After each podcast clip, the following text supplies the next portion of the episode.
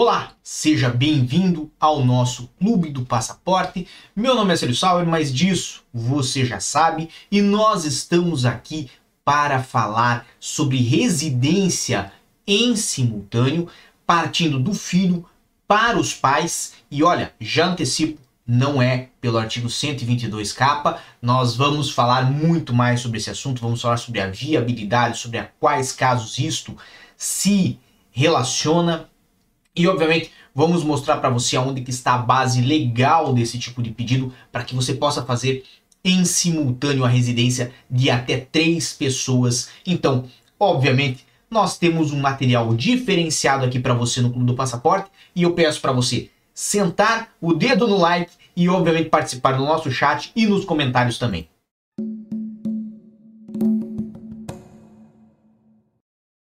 Agora sim, estamos de volta e justamente para tratar deste assunto, que é um assunto, para mim, dos mais interessantes que tem na lei de estrangeiros.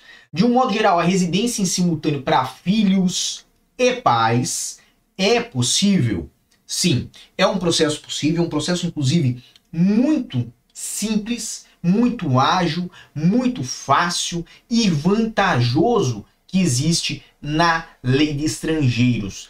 Obviamente, ele vai se aplicar a alguns casos, não são a todos os casos que estão na lei de estrangeiros, não são a todos os casos em que menores e, obviamente, seus pais vão ao CEF que irá ter a aplicação desse tipo de processo de residência, mas, evidentemente, é um processo de residência que pode beneficiar muitas pessoas, obviamente, se elas tiverem conhecimento dessa informação. O mais difícil, quando eu costumo dizer da lei de estrangeiros, obviamente, é a burocracia envolvida em todos os processos de residência, isso né, não temos muita margem para discutir, mas o mais difícil para as pessoas é ter acesso ao conhecimento, é conhecer um pouco as informações. E, obviamente, então não são a todos os casos que se aplica, mas é um processo muito viável.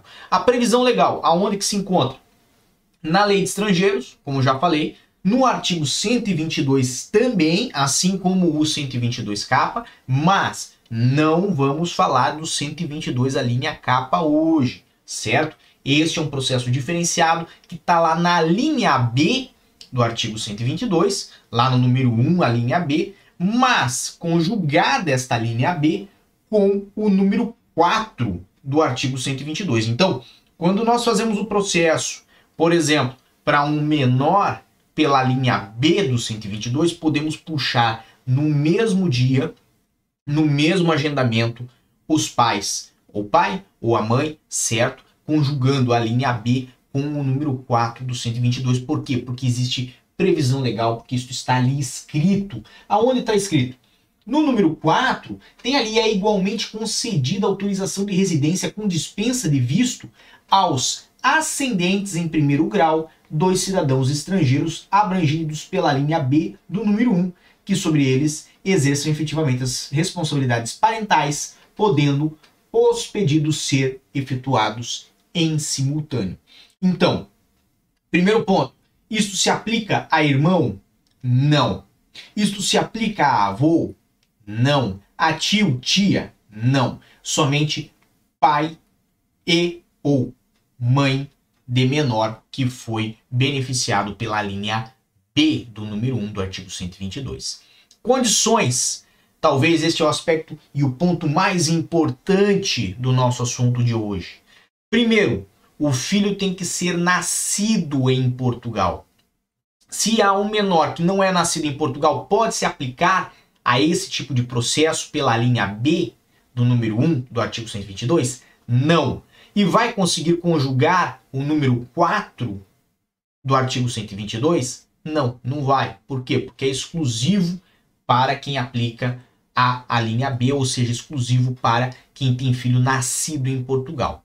Se o filho nasceu em Portugal e os pais exercem sobre ele efetivamente o poder parental, o que é muito semelhante, inclusive, ao que está lá no artigo 122 do, do, da linha capa do artigo 122, certo? Que trata o quê?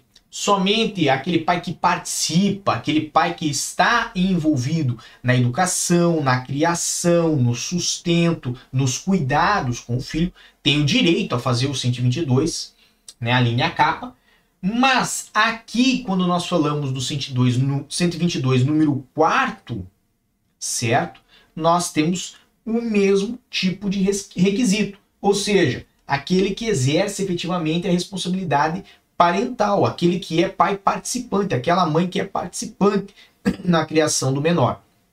E, obviamente, nós temos aí que é, relembrar que o menor tem que ter permanecido em Portugal após o nascimento. Então, também não se beneficiam, por exemplo, aqueles estrangeiros que tiveram um filho que nasceu em Portugal, saíram de Portugal com este menor ficaram fora de Portugal por um, dois, três, quatro, cinco anos, não importa, e retornaram para Portugal e aí tentam aplicar para o menor a linha B. Vai se aplicar? Não vai. Certo? Por quê? Porque o menor não permaneceu em Portugal após o nascimento. Então, nesta situação, obviamente, o menor tem que ter permanecido em Portugal e também tem que frequentar a educação pré-escolar básica, secundária ou profissional. Perceba que essas condições, elas são cumulativas. Elas não são opcionais. Não há margem para ah, mas e se faltar uma delas? Todas em conjunto têm que estar presentes. Inclusive esta questão de estar a frequentar educação pré-escolar, básica, secundária ou profissional. Se não estiver a frequentar nenhum desses níveis de educação, não vai conseguir aplicar ao artigo 122, número 1, a linha B para o menor e, consequentemente, não conseguirá aplicar ao número 4 do 122 para os pais, certo? Qual que é a principal vantagem desse tipo de processo? É justamente a possibilidade do procedimento, a possibilidade do pedido poder né, ser executado, dele ser é, é, realizado, efetivado, efetuado em simultâneo. Isto com que? Com base na redação do número 4 do artigo 122. Então, de um modo geral, é um procedimento muito vantajoso porque ele ganha em velocidade. Vou fazer uma comparação prática aqui. Imagine uma outra família que tem um menor, mas que já tem um pouquinho mais de idade, e este menor foi beneficiado com uma autorização de residência pelo artigo 92 como estudante. Perceba, não vai ocorrer no mesmo dia a legalização do menor pelo 92 e depois dos pais pelo 122K. Por quê? Porque ocorrerão em agendamentos separados. Então, o agendamento do menor pelo 92 ocorrerá num dia e depois que aquela residência estiver definida, poderão os pais fazer pelo 122K. Agora, neste caso, esta conjugação, esta dobradinha, vamos chamar assim, do artigo 122, número 4, com o artigo 122, número 1, a linha B, permite que o processo seja feito em simultâneo. E a base legal para isso, como eu já falei lá no número 4 do artigo 122. Ou seja, podem sair no mesmo dia com residência do CEF o filho nascido em Portugal, o pai e a mãe.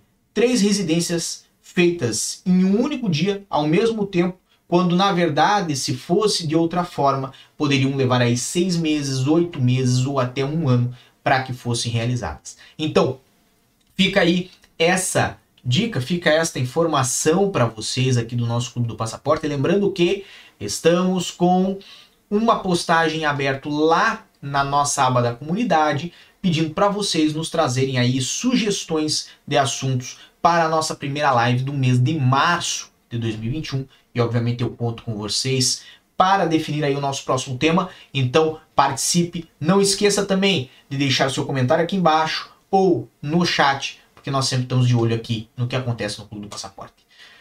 Por hoje é só.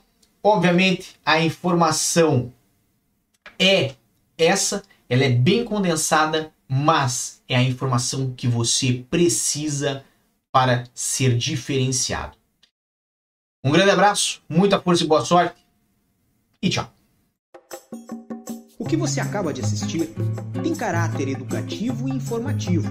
Compõe-se de uma avaliação genérica e simplificada. Agora, se você quer saber de fato como as coisas são, você vai ter que ler.